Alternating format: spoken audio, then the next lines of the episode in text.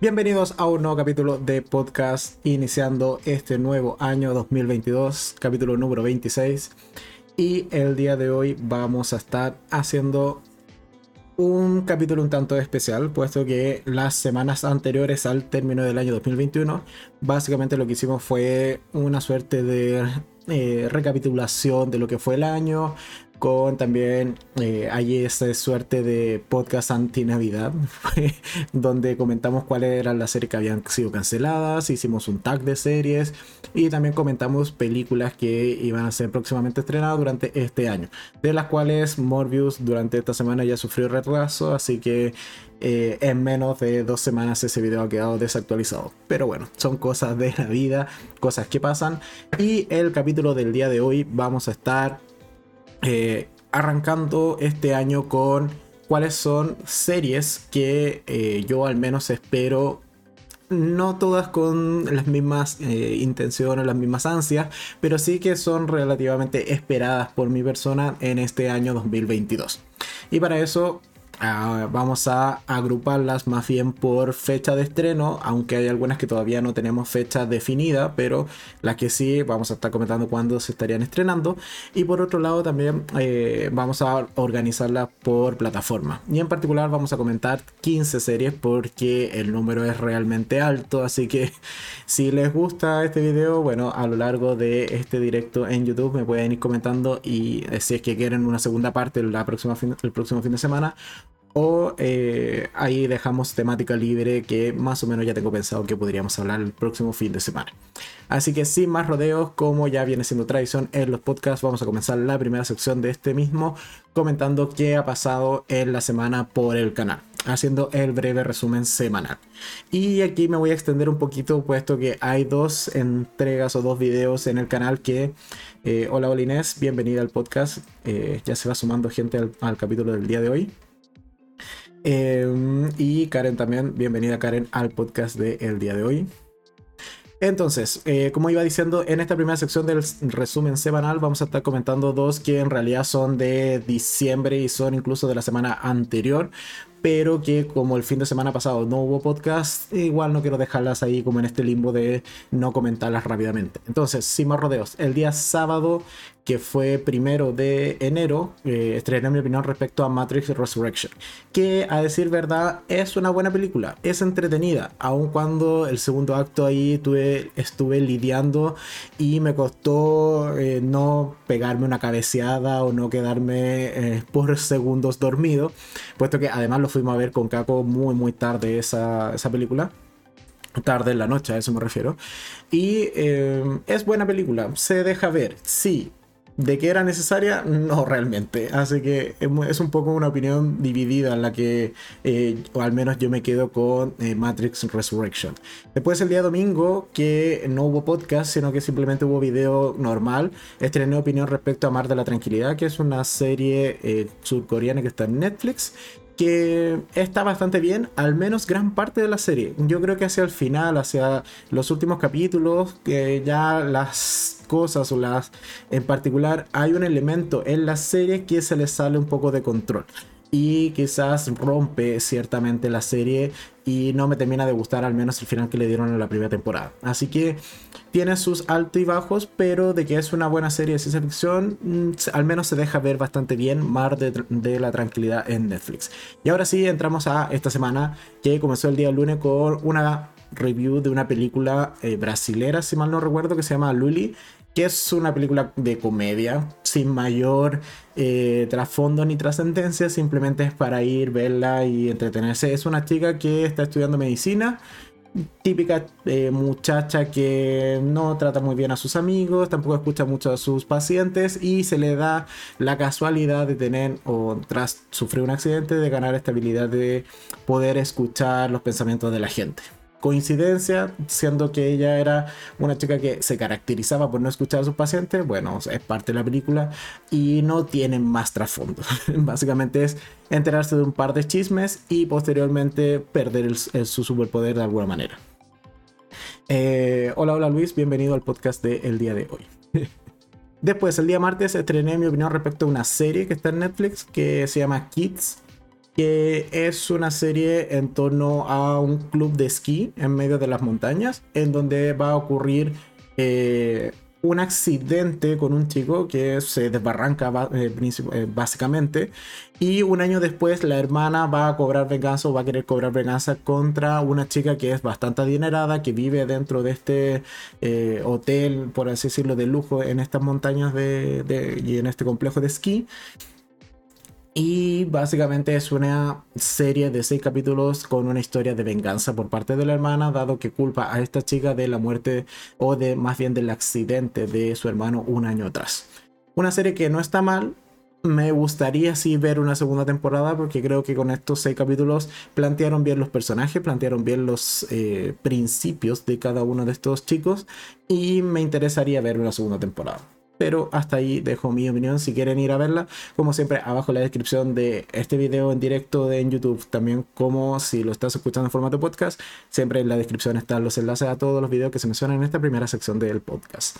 Después el día miércoles estrené mi opinión respecto a otra serie en Netflix que es más bien la tercera y yo creo que última temporada, no lo he confirmado, pero tengo la impresión de que es tercera y última temporada de Plan Corazón, que es una serie de tres chicas que son amigas que dos de ellas, que son las que mejor les iban la vida en el tema amoroso en la primera temporada, eh, elaboran todo un plan para eh, que esta tercera amiga, y que en realidad es la protagonista de la serie, se encuentre con un chico y se enamore de él. El punto es que este chico evidentemente está contratado por sus dos amigas y además se dedica a la prostitución. Así que hay un pequeños conflictos en las primeras temporadas y ahora ya en la tercera vamos viendo cómo las relaciones se van consolidando. El problema que tengo con Plan Corazón tercera temporada es que son demasiadas subtramas para solo 6 capítulos de media hora por capítulo. Poco menos son como unas 10 subtramas que se sienten que quedan muy apresuradas y muy metidas con calzador. Así que tiene puntos positivos la, la temporada, sí, pero no, en mi opinión, no debió haber sido tan abundante la cantidad de subtramas para una temporada que por lo demás iba a ser la última. Así que esa es mi opinión general y en detalle, como ya he señalado, en la descripción están los enlaces a mi opinión completa de Plan Corazón, tercera temporada. Después el día jueves estrené una opinión eh, o un video respecto a una película que está protagonizada por Megan Fox que se llama Till Death, que es una chica que ya viene con cierto trauma en el cuerpo, puesto que años anteriores al parecer fue asaltada, incluso terminó siendo apuñalada, pero sobrevivió a ese asalto. Y eh, han pasado los años y el trauma de por sí no lo ha terminado de superar. El punto es que también tiene una relación ya de varios años con su esposo que está media quebrada, puesto que ella a inicios de la película nos muestran que tiene un amante. Y el punto es que en el aniversario de su matrimonio eh, deciden ir a una casa en un lago que como es invierno está congelado, pero donde van a ocurrir ciertos hechos un tanto perturbadores que van a hacer correr peligro la vida de esta protagonista que está interpretada por Megan Fox. Pese a que es una película de Megan Fox, no está tan mala y yo me la pasé bastante bien viéndola, debo reconocerlo pero si ustedes quieren ir a verla, hay que ser un tanto creativo para encontrarla en internet y se llama Till Dead. Así que, eh, o sea, perdón, Till Dead, esta película que he mencionado y que hice review del día jueves.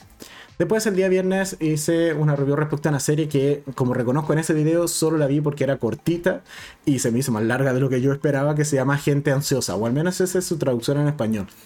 Y es una serie de un crimen pero que en realidad mezcla demasiada comedia. Intentan solucionar un crimen, que es un secuestro o un robo que posteriormente termina en un secuestro. Y gran parte de la serie es interrogar a los secuestrados, puesto que al momento en que la policía ya interviene este, este hecho criminal, el secuestrador simplemente desaparece. Por lo tanto, hay que investigar qué es lo que realmente ocurrió durante esas horas donde mm, realmente no vemos qué está ocurriendo dentro de este edificio que ha sido secuestrado. Una serie un tanto peculiar, por decirlo menos, que no me termina de gustar, sobre todo por el humor que tiene, a, decirlo, a decir verdad.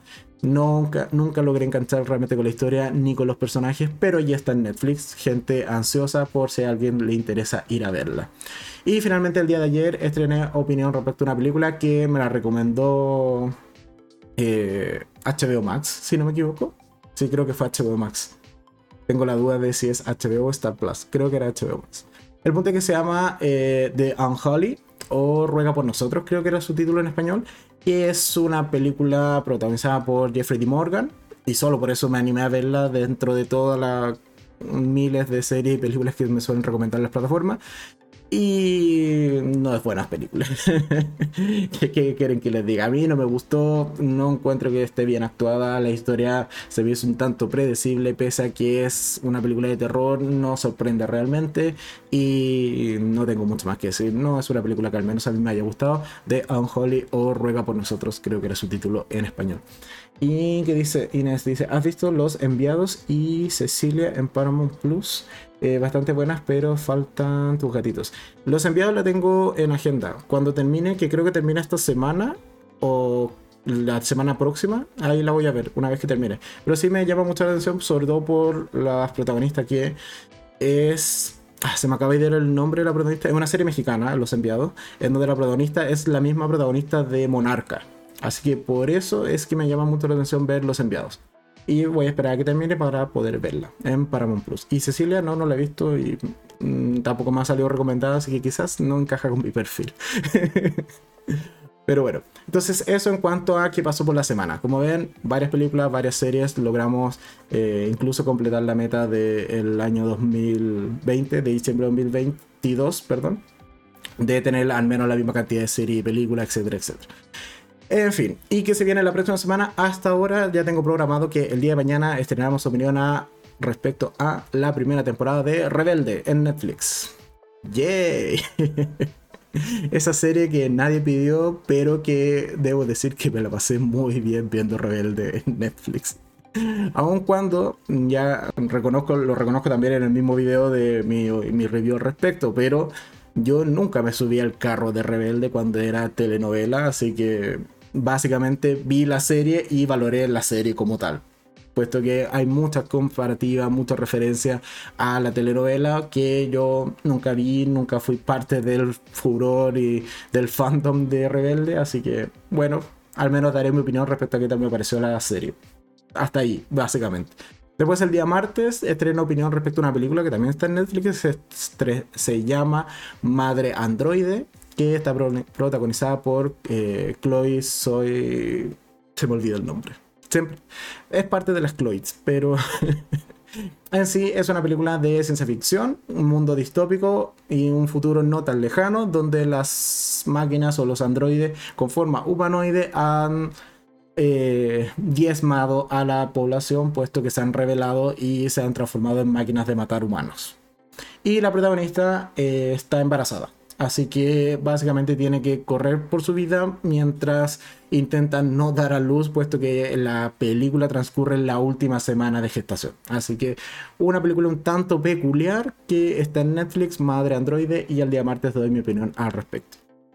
Después, el día miércoles también doy mi opinión respecto a una película. En este caso me paso a España. Y es una película que se llama El Páramo. Que me sorprendió, mm, eh, hay que reconocerlo, que no tenga buena calificación en general. Creo que eh, mucha gente la ha criticado de mala manera y a mí en lo particular sí me gustó. ¿De que es una, una película lenta? Sí, es muy lenta también pero el desarrollo de los personajes y el desarrollo de la decadencia, sobre todo de la psiquis de los personajes, creo que es algo que me gustó muchísimo cómo lo aborda la película y tiene un final que es incluso un tanto ambiguo porque puede tener dos lecturas, una lectura mucho más realista, si se quiere, de los hechos que están ocurriendo en pantalla y una visión mucho más psicológica, si se quiere, de todos estos hechos y eventos que ocurren en los últimos 10 minutos de la película. Así que una cinta que realmente a mí me gustó, me gustó mucho la de El Páramo, pero a mucha gente no le ha gustado, así que va a ser interesante eh, ver sus opiniones el día miércoles cuando estrene eh, mi review al respecto y así comparamos versiones respecto a si nos gustó o no nos gustó esta película. Después, ¿qué más dice Karen? Eh, por dos con lo de Rebelde, yo jamás la vi. Bien, pensé que iba a ser de los pocos del mundo. y Inés dice Rebelde, la original fue buenísima, a mi parecer. Así que eh, te haré caso y veré esta nueva serie.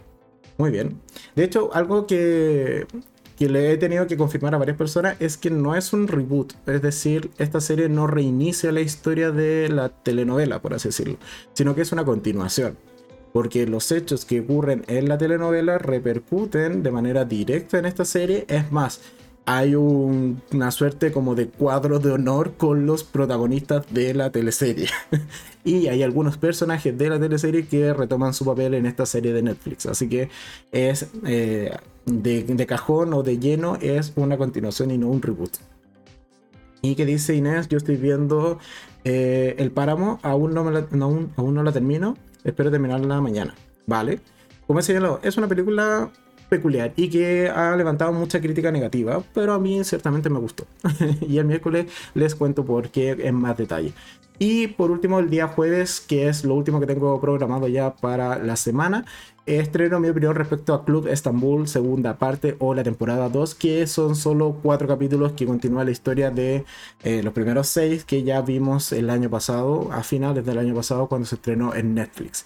Y aquí me pasa algo súper curioso, que es que la primera temporada de Club Istanbul le di dos gatitos y no me arrepiento de haberle, dado dos gatitos, pero a eh, la segunda parte o estos cuatro capítulos de la segunda parte de Club Istanbul tiene, por decirlo menos, una calificación mejor. Así que el día jueves eh, los espero en ese video para que puedan comprender por qué me gustó mucho más la segunda parte que la primera. Que creo que aquí ha sufrido un poco el fallo en, la, en cómo han presentado, cómo han estrenado esta serie más que la serie en sí misma esto de haberla dividido en dos partes creo que era innecesario y que incluso termina perjudicando a la primera parte más que eh, realmente ayudarla o que uno sienta un cierto interés por ver la segunda entrega. Pero bueno, hasta ahora el día jueves se estrenará entonces mi opinión respecto a Club Estambul en Netflix. El día viernes es muy probable que estrene opinión respecto a una película que está en Amazon, aun cuando la tengo que ver después de que terminemos el podcast del día de hoy, que se llama The, eh, Attender Bar, creo, que está en Amazon Prime, que me llama mucho la atención, así que es muy probable que esa sea la película que eh, estrene opinión el viernes y hasta ahí más o menos tengo programado. Es también muy probable que el próximo podcast sea algo muy similar al podcast que hicimos con La Casa de Papel, pero en este caso sea de Euforia, que se estrena hoy día en HBO Max su segunda temporada. Así que es muy probable que el domingo tengamos podcast de Euforia. Si es que no determinan en el, en el chat online, que es donde estamos haciendo este, este directo y este podcast del día de hoy, que quieran una segunda parte de series 2022. Así que ahí se los dejo. Eh, o hacemos el podcast de Euforia o hacemos en este caso el podcast de eh, series 2022 y de hecho no estoy en la versión de YouTube como para hacer una encuesta no, no me deja hacer encuesta desde acá pero bueno si no hubiese sido bueno hacer una encuesta pero ya whatever y finalmente para ya ir cerrando la primera parte del podcast del día de hoy eh, lo que toca siempre es un poco de estrenos. ¿Qué es lo próximo que se viene? Eh, sobre todo en Netflix, que es la, plataforma que más gente consume. Y si nos vamos a los nuevos y populares, tenemos que... Eh, acá está, los próximamente. Tenemos que los nuevos episodios de Snowpiercer comienzan a estrenarse el 25 de enero buena serie. Al menos ya tiene dos podcasts en el canal, o sea, perdón, dos enfrentados en el canal, así que sí o sí vamos a ver la tercera temporada de Snowpiercer. Después tenemos La Elegida, que es una serie que se estrena el 27 de enero. Dice, eh, el mundo de una joven de 17 años cambia radicalmente cuando ella y sus amigos descubren la perturbadora verdad que oculta un pequeño pueblo danés. Y por las imágenes de este tráiler pequeñito que te muestra Netflix siempre, al parecer cayó un meteorito, algo extraño. Y una serie que eh, me salió en alerta hace poco, que a mí me llama mucho la atención, que se llama La mujer de la casa de enfrente de las chicas de la ventana. de la chica en la ventana. Si se recuerdan, el año pasado se estrenó en Netflix una, una película que se llamaba como la, eh, la mujer en la ventana o la chica en la ventana, algo, algo así. Y el punto es que esta serie es la vecina, como se, como se llama así misma la serie, es la mujer de la casa de enfrente a la chica, o sea, es una serie que está conectada realmente con esta película y que al menos a mí me llama mucho la atención y se estrena el 28 de enero su primera temporada. Así que esa sí o sí la vamos a ver. Y hasta ahí sería lo que eh, está por estrenarse en Netflix y eh, en los próximamente en general, puesto que gran parte del capítulo de hoy en realidad se va, a se va a tratar de próximos estrenos, así que no quise extender mucho esta sección. Entonces, sin más rodeo, nos vamos de lleno a leer el comentario de Karen. ¿Qué dice Karen? Dice, a mí también me llama la atención la, de la chica en la ventana, se ve muy bueno. Sí, y además el trailer pinta que va a ser quizás más alocada incluso que la misma película, que tenía mucho potencial, pero creo que no lo supieron aprovechar, o quizás el formato de una hora solo, o casi dos horas de película, no era suficiente para aprovechar bien la historia y desarrollar bien sobre todo la psiquis de estos personajes peculiares. Así que una serie creo que podría funcionar mucho mejor. Así que yo también espero con bastantes ansia esa serie en Netflix. Ya, y entonces, como he señalado, nos vamos de lleno a la segunda parte y al tema principal del podcast del día de hoy, que es básicamente las series que se van a estrenar durante este año. ¿Son muchísimas? Sí. ¿Dejé muchas fuera? También. Porque, a ver, considerando que Netflix en promedio te estrena dos series por semana, ya ahí tengo más de 100 al año. Así que me estaría básicamente 3, 4 horas fácilmente solo hablando de Netflix. Lo mismo con HBO Max, que este año viene muy, muy fuerte. Y por no mencionar Amazon Prime, que también tiene un par de estrenos bastante eh, potentes y eh, con todo lo que pretende sacar Disney Plus en cuanto a su universo de Marvel, también tenemos muchas series anunciadas durante este año. Así que hice más bien una selección de solo 15 títulos y que en este caso vamos a comenzar con las series de Netflix, ¿ok? Entonces, dentro de las series que de esta selección de 15 estrenos para comentar acá en el canal, ¿en qué me fijé? Básicamente que me gustase o que me llamasen al menos a mí la atención y que me comprometo en este podcast a inicio del año a traerles video de estas series o de estas temporadas y segundo lugar, que creo que también son de las que más se debiese esperar por el público en general. Ya no vamos a comentar tanto series como muy, muy específicas como, no sé, una segunda temporada de The Flight Attendant o eh, una segunda temporada de eh, o perdón, la cuarta temporada de eh, Un lugar para soñar, por ejemplo, que ya está renovada por cuarta y por quinta también. Entonces, son más bien series que esas creo que atacan muy a un público de nicho, sino que estas más bien, las que vamos a comentar el día de hoy, estas 15 series o estos 15 títulos, son más bien a un público más masivo y que creo que más gente las está esperando. ¿Vale? Entonces, teniendo esas consideraciones, es que vamos a comenzar el día de hoy. Y en primer lugar, la primera serie a comentar que es la tercera temporada y vamos a comenzar por plataformas también. En este caso vamos a comenzar con los estrenos que yo al menos más espero en Netflix. En este caso es Snowpiercer. Justo la acabamos de mencionar. El 24 de enero se estrena la tercera temporada de Snowpiercer. Este tren infinito que recorre el mundo para no eh, para que lo que queda de la humanidad que habita dentro de este tren no muera congelado dado que un experimento eh, para combatir el cambio climático y el calentamiento global salió mal mal al nivel de congelar el planeta completamente a niveles eh, bastante eh, inhabitables, bajo los ciento y algo grados. Entonces, eh, la única forma de sobrevivir o los últimos vestigios que quedan de la raza humana son precisamente los habitantes de el Snowpiercer, este tren que no se puede detener para no congelarse y que recorre constantemente el mundo. Es una serie que además tenía película ya hace un par de años atrás. Y es más, el primer enfrentado que hicimos fue precisamente respecto a comparar la película con la primera temporada de Snowpiercer. Y desde ahí ya vislumbrábamos ese enfrentado, lo hicimos con Gino, que la película, o sea, perdón, la, serie era más interesante que la película. Precisamente porque te permitía hacer eh, crecer de manera quizás inesperadas ciertos aspectos de los personajes y la convivencia dentro del Snowpiercer. Así que desde ese punto de vista ya nos llamaba mucho la atención esta serie.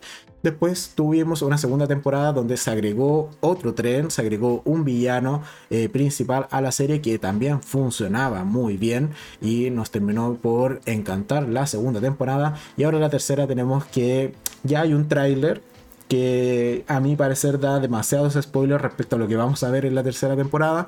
No lo vi con mucha atención por lo mismo, para, que para poder retener pocas cosas. En realidad quiero llevarme la sorpresa mientras vea la tercera temporada de esta serie en Netflix pero algunas cositas quizás ya me la arruinaron, cosa que no haré acá.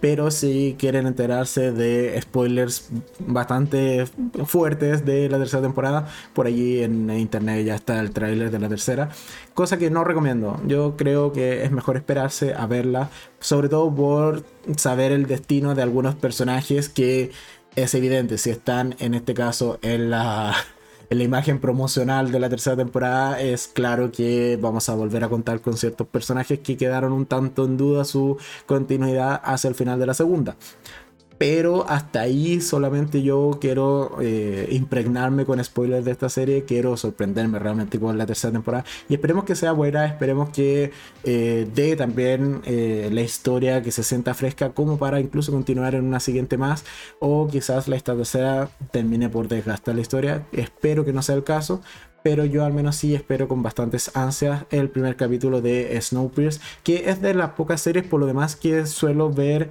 en este caso semanalmente. Yo aquí no tengo mayor problema de ver un capítulo cada miércoles, creo que fue la semana, el año pasado. Eh, en este caso no sé cuándo es el 24 de enero. ¿Qué día cae el 24? 24 de enero es un día lunes. Ah, ok. Entonces se va a estrenar en día lunes. Extraño, pero bueno. El 24 de enero se estrenaría entonces la primera, esa, perdón, la tercera temporada de Snowpiercer en Netflix. Y que sí o sí, una vez terminada, eh, veré cómo convenzo a Lleno de hacer un Enfrentados. Fue la tercera temporada. Siguiente serie de Netflix que me llama mucho la atención. No, bueno, en realidad no, pero yo sé que el público en general sí. es en este caso eh, Bridgerton en su segunda temporada que se estrena el 25 de marzo, también en la plataforma de Netflix. A ver, voy a ser súper sincero. Yo creo que esta serie me llamaría mucho más la atención su segunda temporada si en la primera no hubiesen roto el enigma de quién, es, quién, eh, quién era quien escribía esta suerte de eh, farándula rosa de la época dentro de la ficción de la serie. Creo que haber mantenido en el enigma quién era esta persona que poco menos sabía todos los secretos de la alta sociedad de esta, de esta ciudad creo que llamaba mucho más la atención de cara a continuar viendo una segunda entrega y así posteriores a que realmente te dijesen, ah, sí, mira, justo era este personaje que tú no te lo veías venir y que, bueno, aquí está. Y ahora que ya lo sabes, no lo vas a volver a ver con los mismos ojos el resto de la serie y uno de los mayores secretos de la misma se acaba de romper. Entonces creo que ese es un gran fallo que tiene la primera temporada ¿Voy a ver la segunda? Sí, y además ya se ha mencionado que, eh, o ya se sabe más o menos que la segunda temporada no estaría centrada en la misma pareja de la primera, sino que más que nada en uno de los hermanos de la protagonista que vemos en la primera entrega. Principalmente, y tiendo a pensar que debes, ser así, porque el, chico que es protagonista en la primera, que sale acá en la imagen que, que estoy mostrando, no va a estar en la serie él decidió abandonarla, dijo, ok, una temporada es suficiente, aunque sea el protagonista, ya fue, yo con una basta y sobra, y yo creo que por eso tuvieron que cambiar realmente el argumento de las siguientes temporadas. Así que la segunda temporada no debiese estar centrada en esta pareja, sino más bien en el resto de personajes de, o miembros más bien de la familia Bridgerton. Y como señalado, se estrena el 25 de marzo esta segunda temporada en Netflix. La siguiente serie, que ahora sí es una de las que yo sí espero, es en este caso la tercera temporada. Eh, ¿Qué más dice Karen? Dice: Yo también veré la nueva de Bridgerton. Sí, sí, de que vamos a estar allí viéndola, eso es darlo por hecho. Que la espere con ansia, no. Es como decir, espero con ansia, no sé, la tercera temporada de Sky Rojo es también un rotundo y absoluto no pero igual la voy a ver.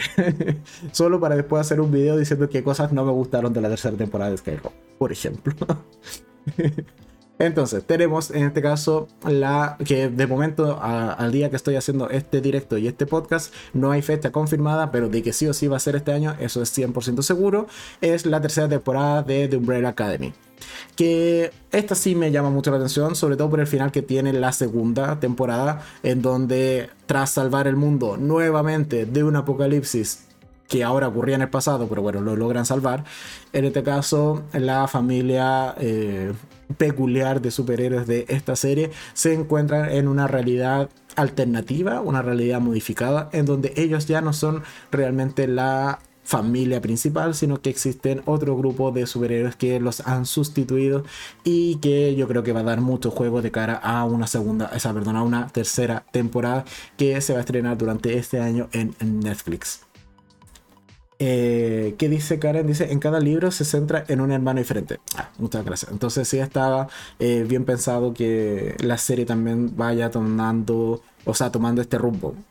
Aunque creo que cuesta siempre, eh, separarse de personajes que llegan a ser emblemáticos, carismáticos o entrañables de algunas temporadas en algunas series. Pero bueno, si los libros ya están en este formato, creo que podría ser incluso más fácil en el caso de Bridgerton separarse de, de, estos personajes principales de la primera y continuar con el resto de la familia.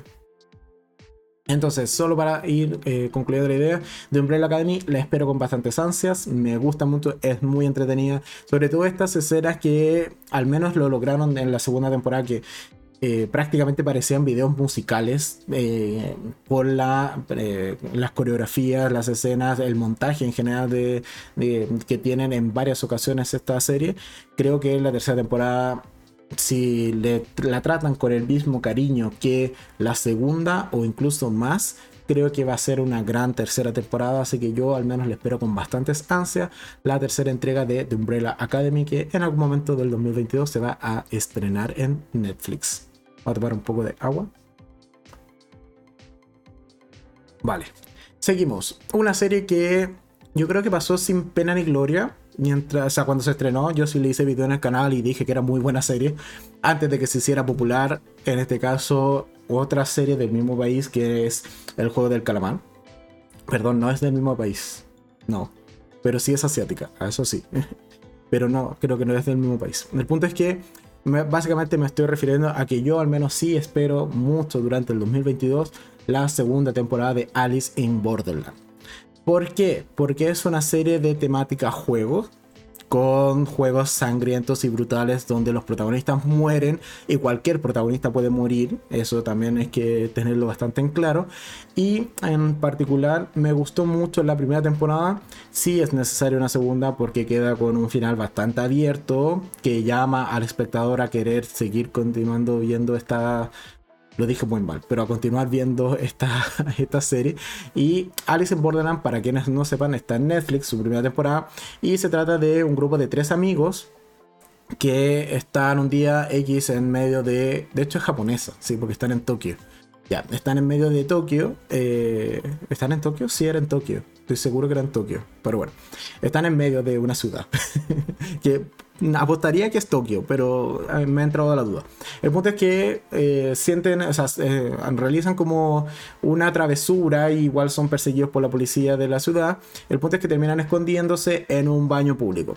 Y tras escuchar un ruidito y como que se corta la luz, el punto es que salen de este baño y se dan cuenta de que están exactamente en la misma ciudad, pero no hay nadie más alrededor están en, esta ciudad o en esta como realidad alternativa, si se quiere, en donde todo el mundo ha desaparecido. El punto es que comienzan a recibir señales, ya sea por audio o por video. Creo que había un par de anuncios que les dicen que tienen que concurrir a ciertos puntos para realizar juegos y que estos juegos les permiten tener días de vida a los cuales evidentemente nuestros protagonistas van a participar y van a ir ganando días de vida, pero también se van dando cuenta de que si pierden esos juegos, un láser desde el cielo cae y los mata en el acto. También si se rehusan a jugar o si se le acaba el tiempo en general. Entonces es una serie bastante entretenida de ciencia ficción, de temática como he señalado, juegos donde la gente muere, que al menos a mí me gustó muchísimo y que se hizo popular después del juego del calamar, pero que eh, Alice en Borderland es primera que el juego del calamar. También hay que decirlo. Y al menos a mí me gusta mucho, la espero con bastante ansia esta segunda temporada y espero saber qué es lo que realmente pasa en este mundo o en esta realidad alternativa. A ver, eh, ¿qué más? Dice, eh, ¿sabes si hay fecha para manifiesto? no, de momento no sabría decir que hay fecha, o al menos yo no la, no la he encontrado. Y que dice, confirmaste la segunda temporada de mi nombre y para cuándo sería. Eh, creo que lo comentamos en el podcast anterior que sí estaba confirmado, creo que lo busqué ahí mismo en vivo. Eh, pero sí estaba confirmada la segunda temporada, solo que probablemente sería como a finales de este año, quizás inicio del 2023. Pero antes dudo por tiempos de producción y de montaje, postproducción, etc. Yo creo que a lo más sería finales de este año o incluso ya pensando en 2023. Sí, eso. Entonces, eh, si no lo han visto, totalmente recomendada Alice in Borderland, dado que este año se estrena su segunda temporada en Netflix. La siguiente serie que yo también espero bastante es, y que todo el mundo ha esperado bastante, cabe decirlo, es la cuarta temporada de Stranger Things, que se retrasó el año pasado por pandemia y ahora la vamos a tener durante este año. Fecha todavía no está eh, confirmada, pero Stranger Things suele confirmarse o estrenarse hacia finales del año, así que yo no me esperaría un movimiento diferente en esta ocasión para la cuarta temporada que a decir verdad ha pasado tanto tiempo de la tercera que casi que no recuerdo en qué, en qué termina la mayoría de los personajes. Recuerdo que pasa con el sheriff, pero fuera de eso vagos recuerdos tengo, así que es muy probable que me veré un par de resúmenes, por lo menos de la eh, tercera temporada o incluso de las tres, para eh, afrontar de mejor manera la cuarta temporada. Y como es serie que mucha gente espera, mucha gente ve, es muy probable que en su momento le hagamos un enfrentado, porque además es del tipo de serie que tiene el calibre suficiente como para eh, ganarse un enfrentado acá en el canal y comentarle en vivo mucho más distendida y con spoiler y con todo lo que eh, nos ha parecido esta cuarta entrega de Stranger Things. Fecha, como he señalado, de momento no hay, pero yo sí espero con bastantes ansias la cuarta temporada, que debió haber sido el año pasado, pero bueno, se ha atrasado un año, así que esperemos a cuando confirmen la fecha de la cuarta temporada. La siguiente serie que yo también espero, y con esta acabamos el segmento, por así decirlo, de Netflix, y después nos vamos a pasar a las otras plataformas, eh, como he señalado al principio del podcast, son muchas más las que va a estrenar Netflix. Sí, pero en un formato de hora y media más o menos de podcast me caben unas 15 series o si no me queda eterno el video y queda eterno el podcast y no es la idea. Así que tuve que hacer una selección. Y la última que vamos a comentar, que yo sí espero con bastante ansia, en este caso también es una cuarta temporada, es la de Sex Education en Netflix.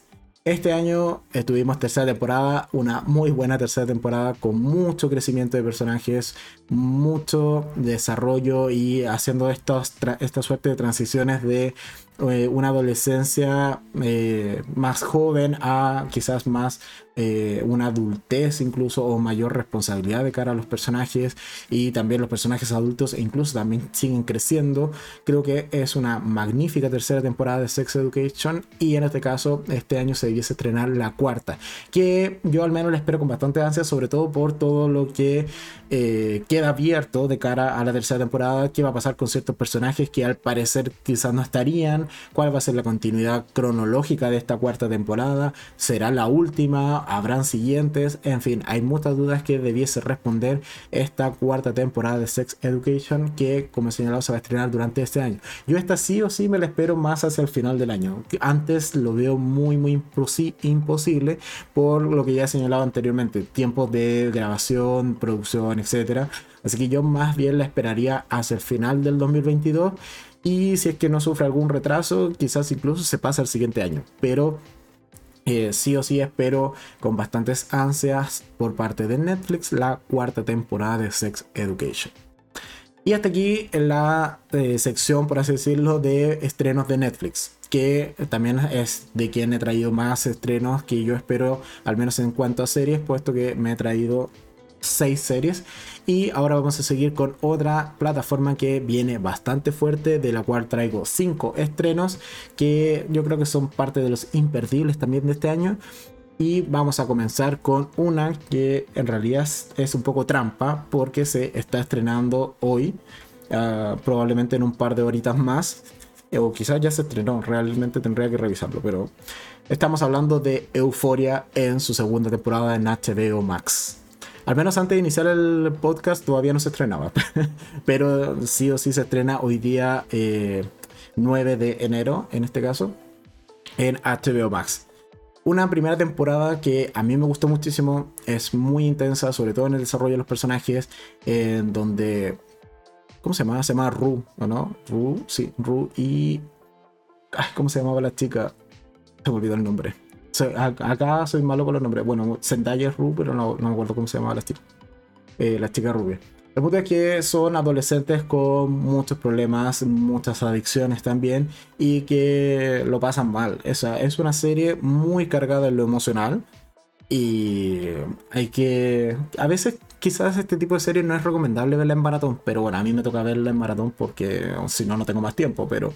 Eh, sí o sí voy a ver Euforia en HBO Max y es muy probable que le haga, como he señalado, o un podcast o un enfrentado. Pero enfrentado me falta con quién, puesto que si bien Gino la ha visto, no sé si le dará el tiempo de verla durante la semana, muy probablemente no. Así que es más probable que tengamos podcast de Euforia eh, si todo sale bien el próximo fin de semana. y si también logro verla durante la semana esta segunda temporada. ¿Vale? Así que esta serie de HBO Max es una de las de los platos fuertes que tiene la plataforma y con el cual también arranca el año en estreno de series. Así que solo por esta serie yo creo que vale la pena al menos suscribirse un mes a HBO Max. Y que por cierto, en el canal hay un fin de semana especial de Euphoria que puesto que en un día sábado estrené video larguito de creo que era como 15 minutos comentando la primera temporada porque no la había visto y la vi el año pasado y después el, día domingo, al día siguiente, comenté los dos especiales que hay de Euphoria.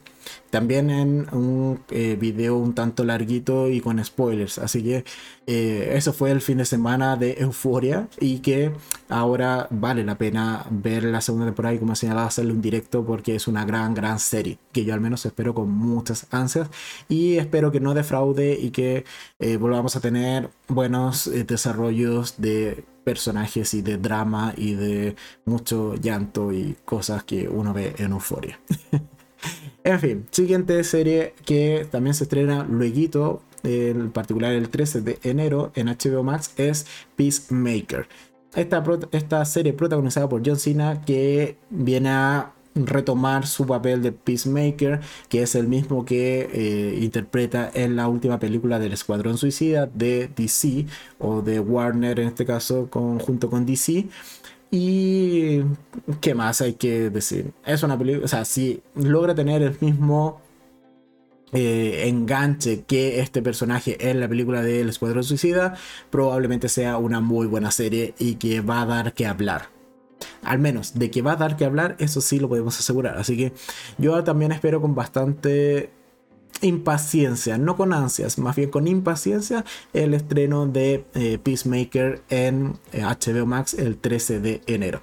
O sea, es decir, la próxima semana. Así que casi que podríamos tener un podcast de Euphoria y después un podcast de Peacemaker. No creo que estaría mal. Bueno, ahí lo vamos a ir viendo con el pasar de los días. Eh, siguiente serie que también es de HBO Max, que esta sí o sí yo la espero con ansias porque tiene un final que no me termina de convencer y quiero ver cómo arreglan ese final de primera temporada. es básicamente eh, Raised by Wolf o algo así como eh, criado por lobos. Que es una serie de ciencia ficción que está en HBO Max y que tiene video en el canal hace ya bastante tiempo. Y nos cuenta la historia de una colonia.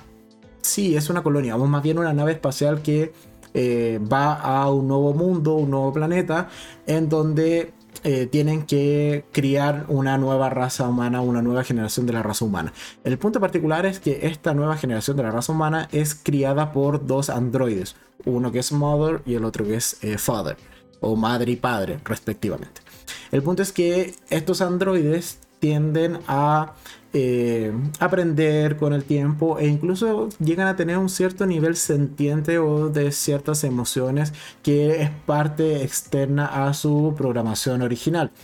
Y el punto particular de conflicto de esta serie es que evidentemente hay toda una facción de la raza humana que está totalmente en contra de estos androides, puesto que a lo largo de la serie, o al menos a lo largo de la primera temporada, nos enteramos que hay una particularidad con algunos tipos de estos androides que se encargan o se encargaron más bien de diezmar a la humanidad en el planeta Tierra y que por eso es que se originan todas estas misiones de eh, colonizar otros mundos.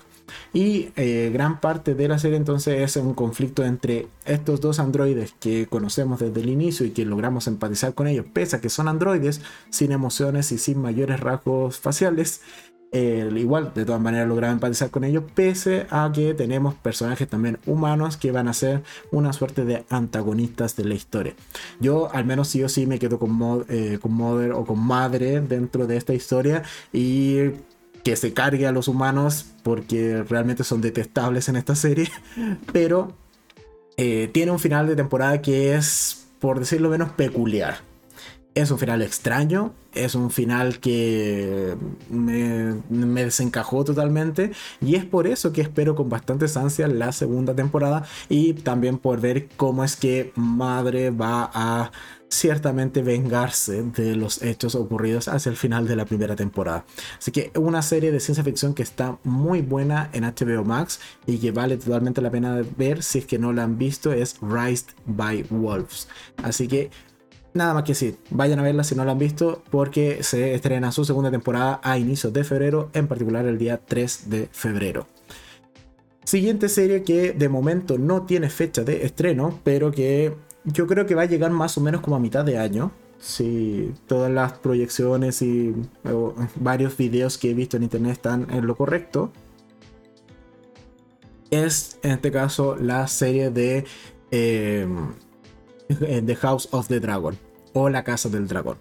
Que es la serie precuela a Juego de Tronos. ¿ok? En esta serie nos van a contar varios años antes de em, la caída de el, Ay, ¿cuál era de todos los reyes? bueno, tras la conquista o el. Tenía un nombre lo del rey, la rebelión del rey Robert, que es el inicio de Juego de Tronos. Bueno, ni tan inicio, un par de años después de la rebelión del rey Robert.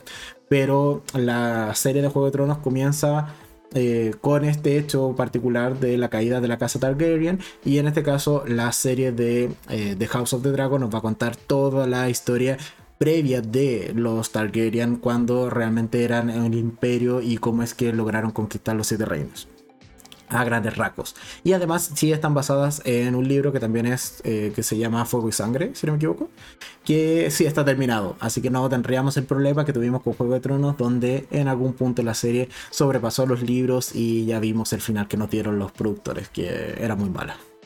Es un final que no satisface casi a nadie, muy probablemente pero con esta serie no debiese ocurrir, puesto que el libro sí está terminado, así que simplemente tendremos que sentarnos a ver qué es lo que nos va a mostrar HBO en esta serie de el universo de Poniente, por así decirlo, donde ahora nos cuenta la historia de los Targaryen en sus inicios.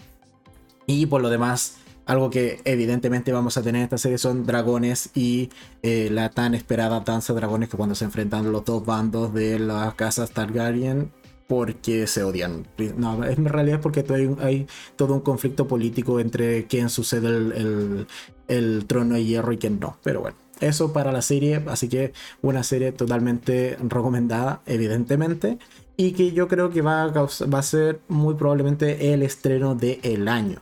Yo al menos creo que si no está en el primer lugar, va a estar en el segundo y solo debiese ser eh, arrebatado ese trono por una serie que vamos a comentar más adelante, que vendría de la mano de Amazon Prime. Pero de momento yo creo que House of the Dragon es una seria candidata a quedarse con el primer puesto de popularidad, de serie más vista, de más premios, etcétera, etcétera, de lo que va a ser este año 2022. Así que una serie que no hay que perderse en HBO Max. Y que de momento, como he señalado, no tiene fecha de estreno, pero yo más o menos calculo que debiese llegar como a mitad de año. Bueno, y la siguiente serie, que también es de HBO Max, es en este caso His Dark Materials o La Materia Oscura, como se le traduce al español a esta serie, que estrenaría su tercera temporada durante este año, que entiendo, creo que lo leí por allí, no estoy seguro ahora, pero creo haber leído que sería tercera y última temporada. Así que esta serie de fantasía estrena su tercera temporada al menos este año.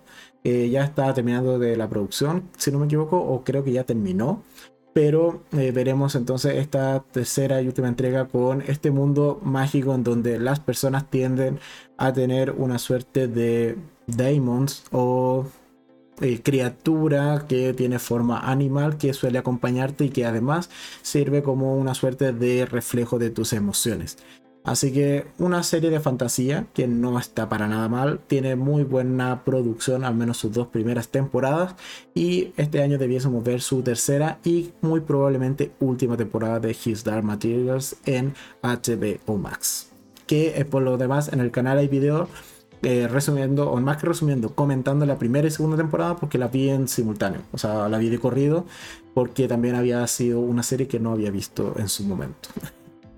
Y con esto terminamos eh, la sección de HBO Max. Creo que hay buenos estrenos en HBO Max eh, para este año. Y aquí me salto a otra plataforma que quizás no tiene tantos títulos, pero tiene títulos potentes.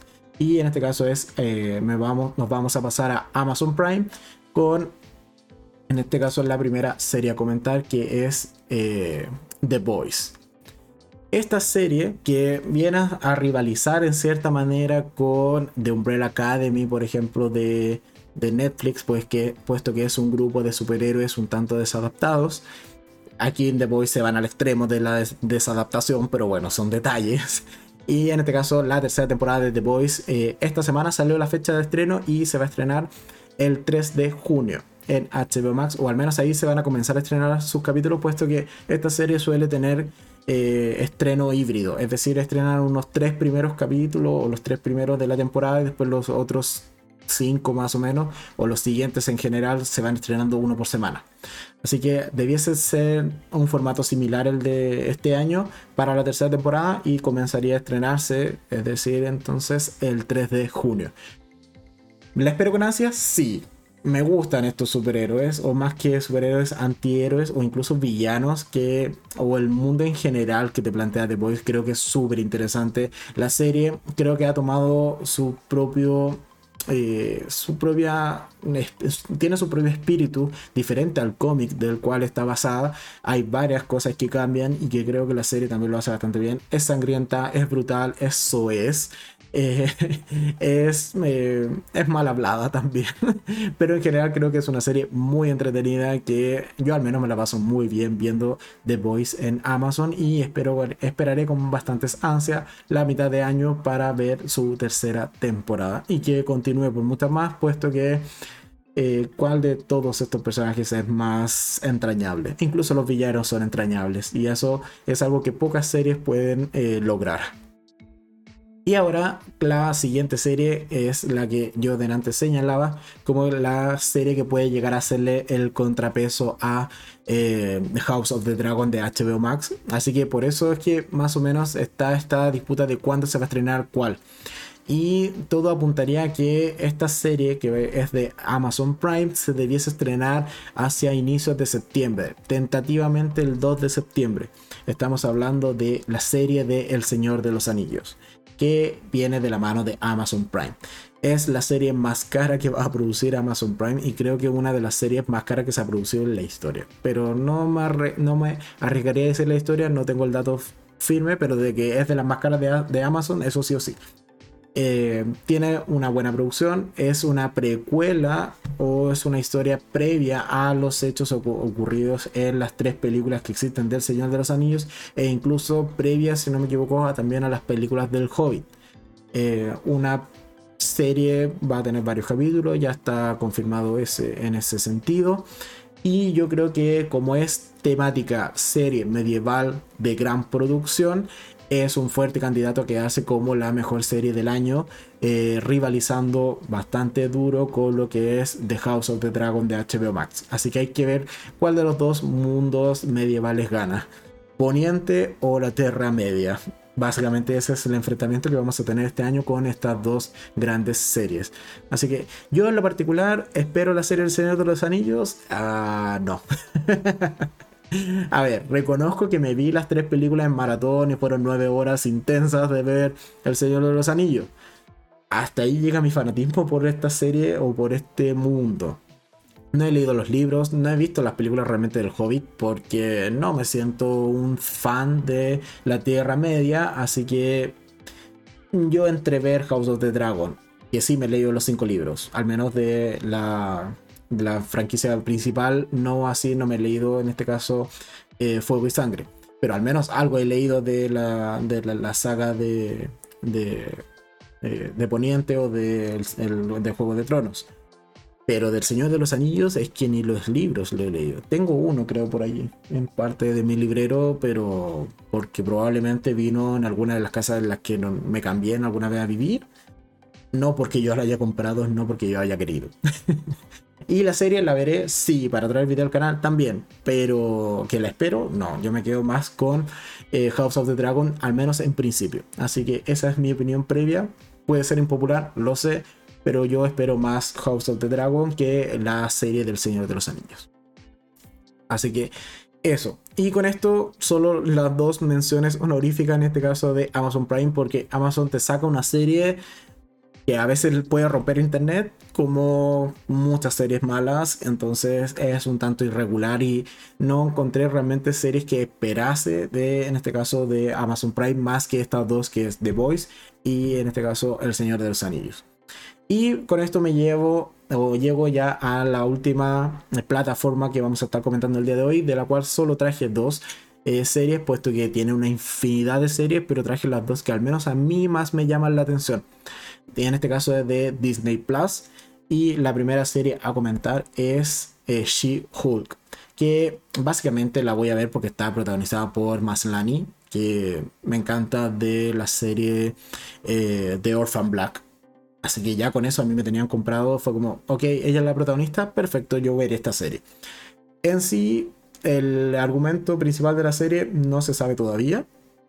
Hay muchos rumores respecto a qué series van a estar relacionadas o conectadas con esta, desde Daredevil hasta Doctor Strange muy probablemente la van a terminar mencionando, pero creo que es una serie que yo al menos sí voy a ver, me llama la atención, sobre todo por la protagonista, ella es una gran actriz, por lo tanto espero que también nos dé una gran serie con un gran personaje que posteriormente puedan unir de manera natural y coherente al resto de las películas del UCM.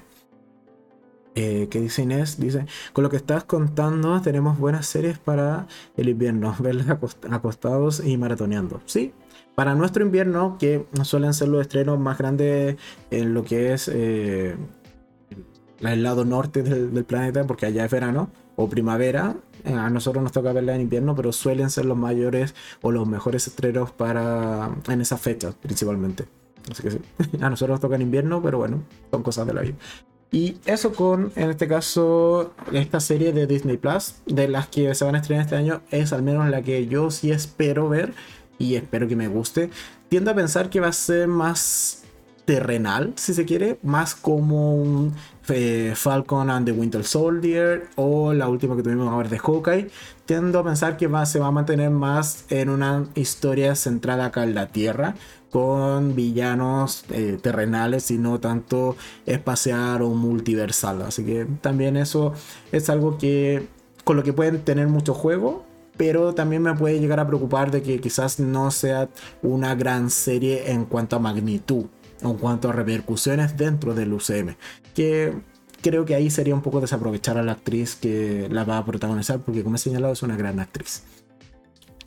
Y finalmente otra serie de, en este caso, de Disney Plus que también espero con bastantes ansias este año, que es una serie que yo creo que nadie esperó o nadie vio venir, es eh, Agatha eh, House of, House of eh, Harkness, que es la serie spin-off del personaje de Agatha, que es el villano de la serie de WandaVision.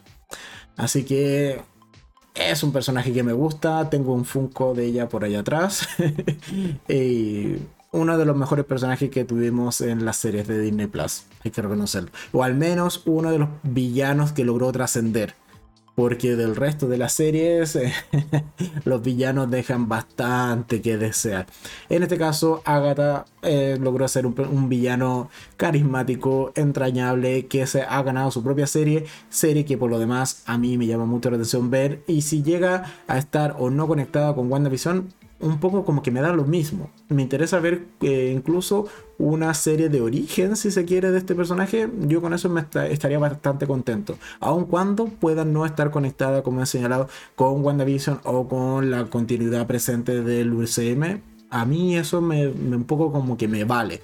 Mientras tengamos a esta actriz, a este personaje, y con la misma ironía, su eh, forma de ser, su sentido del humor eh, un tanto despreciable.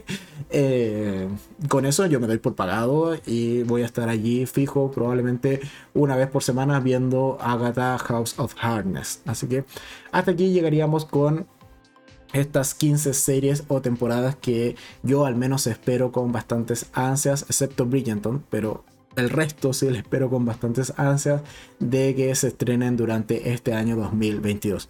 Haciendo el recuento rápido tendríamos entonces el 24 de enero la tercera temporada de Snowpiercer en Netflix. El 25 de marzo la segunda temporada de Bridgerton también en Netflix. Aún sin confirmar fecha, pero durante este año tendríamos la tercera temporada de The Umbrella Academy en Netflix. Alice in Borderland en su segunda temporada también en Netflix la cuarta temporada de Stranger Things en Netflix y la cuarta temporada de Sex Education también en Netflix. Si nos pasamos a HBO Max tendríamos que la segunda temporada de Euphoria debiese estarse estrenando el día de hoy, 9 de enero, en HBO Max, en su segunda temporada como he señalado. Tendríamos la primera temporada de Peacemaker también en HBO Max, protagonizada por John Cena la segunda temporada de Rise by Wolf en HBO eh, Max, estrenándose el 3 de febrero. Perdón, no señalé que el 15, o sea, perdón, el 13 de enero se estrenaría Peacemaker, creo que me lo salté. Pero entonces, 3 de febrero, Rise by Wolf en su segunda temporada. Sin, por, sin confirmar aún la primera temporada de House of the Dragon. Eh, a mitad de año, más o menos, especulo yo que se debiese estar estrenando en HBO Max y también la tercera temporada de His Dark Materials o La Materia Oscura, eh, que es muy probable que sea también la última temporada de esta serie en HBO Max. Si nos saltamos a Amazon Prime, tenemos The Voice el 3 de junio en su tercera temporada y tentativamente el 2 de septiembre se debiese estar estrenando El Señor de los Anillos también en Amazon Prime. Finalmente, dentro del catálogo infinito de series que pretende estrenar eh, Disney Plus, tenemos She-Hulk con fecha aún eh, no confirmada, dentro de las que yo al menos más espero. Y finalmente, Agatha House of. Eh, ah, ah, me cuesta este nombre. Agatha House of Hardness en también Disney Plus, que de momento no tiene fecha confirmada. Así que esos serían estrenos que yo al menos esperaría o que yo, como he señalado, espero con bastantes ansias durante este año 2022 en las distintas plataformas. ¿Qué dice Inés? Eh, tendré que ver si o sí WandaVision, eh, aunque no me gustó. Sí, y como lo señalaba, creo que en el podcast anterior o en el podcast de películas del estreno 2022, ahí también lo señalaba. Para la película del Doctor Strange, que es ahora en mayo, si no me equivoco es, como a inicios de año, es ahora en el primer semestre, eh, sí o sí hay que ver WandaVision. Entonces ahí también tenemos un obligado de esa serie. Eh, quizás no tanto ver Loki, pero sí WandaVision, porque de hecho en el tráiler ya se mencionan eventos que ocurren en la serie. Así que esa serie sí o sí está conectada con el Doctor Strange in the Multiverse, in the multiverse of Madness. Así que eso. Otras series que se me quedaron en tintero, sí, hay muchas. O sea, y como señaló, hay muchas series también que eh, yo no he visto y que estrenan temporada este año. Como por ejemplo, se hago un recuento rápido, eh, está la cuarta temporada de Ozark, que se estrena el 21 de enero. Eh, Todos Mienten, que es una serie de Movistar Plus que estrena el 28 de enero. Feria, La Luz Más Oscura en Netflix. Esa igual me llama la atención, pero se estrena el 28 de enero. Eh, ¿Qué más tenemos aquí? Eh, Pam and Tommy, que se estrena en Disney Plus, que es una serie basada en la vida de Pamela Anderson, así que igual me llama la atención, se estrena el 2 de febrero. Eh, ¿Qué más? ¿Dónde está Ana? El 11 de febrero en Netflix. Killing Eve en su cuarta temporada por HBO Max el 27 de febrero. ¿Qué más tenemos rapidito por acá? Outlander, que como comenté en el, en el tag de series, es una serie que mucha gente me ha, comentado que vea. No tengo tiempo, sobre todo ahora viendo que la sexta temporada es la que se estrena el 7 de marzo, así que verme cinco temporadas en maratón, eso implica no ver absolutamente nada por lo menos dos semanas. Salvo que me fuese de vacaciones, podría hacerlo, pero acá en el canal probablemente no tenga vacaciones. ¿Qué más tenemos? Eh, House of the Dragon, ya lo mencionamos. The Crown en su quinta temporada, que de momento no tiene fecha confirmada, pero este año llega sí o sí. También Vikingos, eh, tendría nueva temporada este año. Lupin en su tercera temporada también. O Lupin, como, o Lupin, como se, eh, también se, se, debiese pronunciar. tiene estreno este año. ¿Qué más? ¿Qué más? Rápidamente. Eh, ah, una que ya comentaba. Bueno, Sky Rojo, que también tiene tercera temporada este año. La quinta temporada de Elite también se viene este año en Netflix, ambas. Y así, por mencionar otras más, a ver, algo más que me llame la atención de este listado infernalmente largo. ah, la serie de Obi-Wan Kenobi, que estuvo a punto de entrar a este ranking, pero la dejé fuera por She-Hulk, que también se estrena este año, que es parte del universo de Star Wars. Y vamos a tener a Iwan McGregor volviendo a interpretar el papel de Obi-Wan Kenobi, así que eso también me llama mucho la atención. Tenemos serie por el lado de Marvel o del UCM, tenemos Echo, que se estrena este año, Mrs. Marvel eh, Ironheart e Invasión Secreta, eh, What If en su segunda temporada y Marvel Zombies que es un spin-off dentro de uno de los capítulos de What If que era el de los zombies. Ahora van a salir toda una serie con nuevamente personajes que ahora son parte de este universo o realidad donde todos son zombies. Y así podría seguir infinitamente, pero creo que ha quedado en evidencia que este año tendremos muy buenos estrenos, muy buenas temporadas o nuevas temporadas de nuestras series favoritas. Y yo al menos con estas 15 que fueron el grueso del capítulo de hoy, me comprometo a traer al menos un video, ya sea en review, en podcast o en enfrentado cuando alguno de mis dos colaboradores habituales del canal, ya sea Caco o Gino, vea alguna de estas temporadas que eso es lo que más cuesta para programar los enfrentados, que al mismo tiempo, o al menos durante la misma semana, veamos una temporada en completo porque ellos suelen estar más ocupados que yo. en realidad no, pero es la excusa que siempre colocan. en fin, sin más que agregar, espero que les haya gustado el capítulo del día de hoy. Yo ya me voy a ir despidiendo porque no quiero que este eh, capítulo de hoy me salga infinitamente largo nada más que agradecer a todos los que estuvieron presentes en el chat, eh, escuchando también este podcast o viendo más bien ahora en directo en YouTube el podcast, pero si después, después simplemente lo escuchan, muchas gracias también por escucharnos en iBox y en Spotify o cualquier otra plataforma donde se distribuye el podcast, que son muchas también. Son tantas como las series de Marvel, pero bueno. Eh, que dice, eh, Karen dice, lo que me falta es tiempo para ver todo. A mí también, créeme que a mí también me falta tiempo. y eh, por eso es que he sacrificado horas de sueño y cada vez termino durmiendo menos. Pero bueno, siempre hay una buena taza de café bien cargado en las mañanas que eh, sirve para levantar muertos. y con eso he logrado pasar el 2021. Yay. No es un consejo que deban seguir todas las personas, por favor, no me hagan caso en ese sentido. Eh, ¿Qué más dice Inés? Eh, muy bueno, adiós. Muchas gracias Inés por estar siempre presente en los podcasts. Muchas gracias a todos por escucharme y nosotros nos vemos entonces mañana en un nuevo capítulo que mañana toca review de Rebelde, esta serie de Netflix que me ha sorprendido gratamente. Sin más que agregar, muchas gracias a todos. Como siempre, abajo en la descripción están los enlaces a todas las series y películas que comenté en la primera sección del resumen semanal. El podcast va a estar en formato de audio en las plataformas que ya he mencionado, iVoox, eh, Spotify y otras más en torno a una hora que termine este directo. Y qué más, los últimos comentarios. Luis dice buen podcast y nos vemos el próximo domingo. Sí, nos vemos el próximo domingo, que muy probablemente sea de Euforia. Así que tengo muchas ganas de hacer un podcast de Euforia. Así que a ver Euforia. Si no lo han visto, la primera temporada, los especiales y ahora la segunda que se estrena el día de hoy. Sin más que agregar, me despido. Muchas gracias a todos y nos vemos hasta mañana. Chao, chao. Adiós.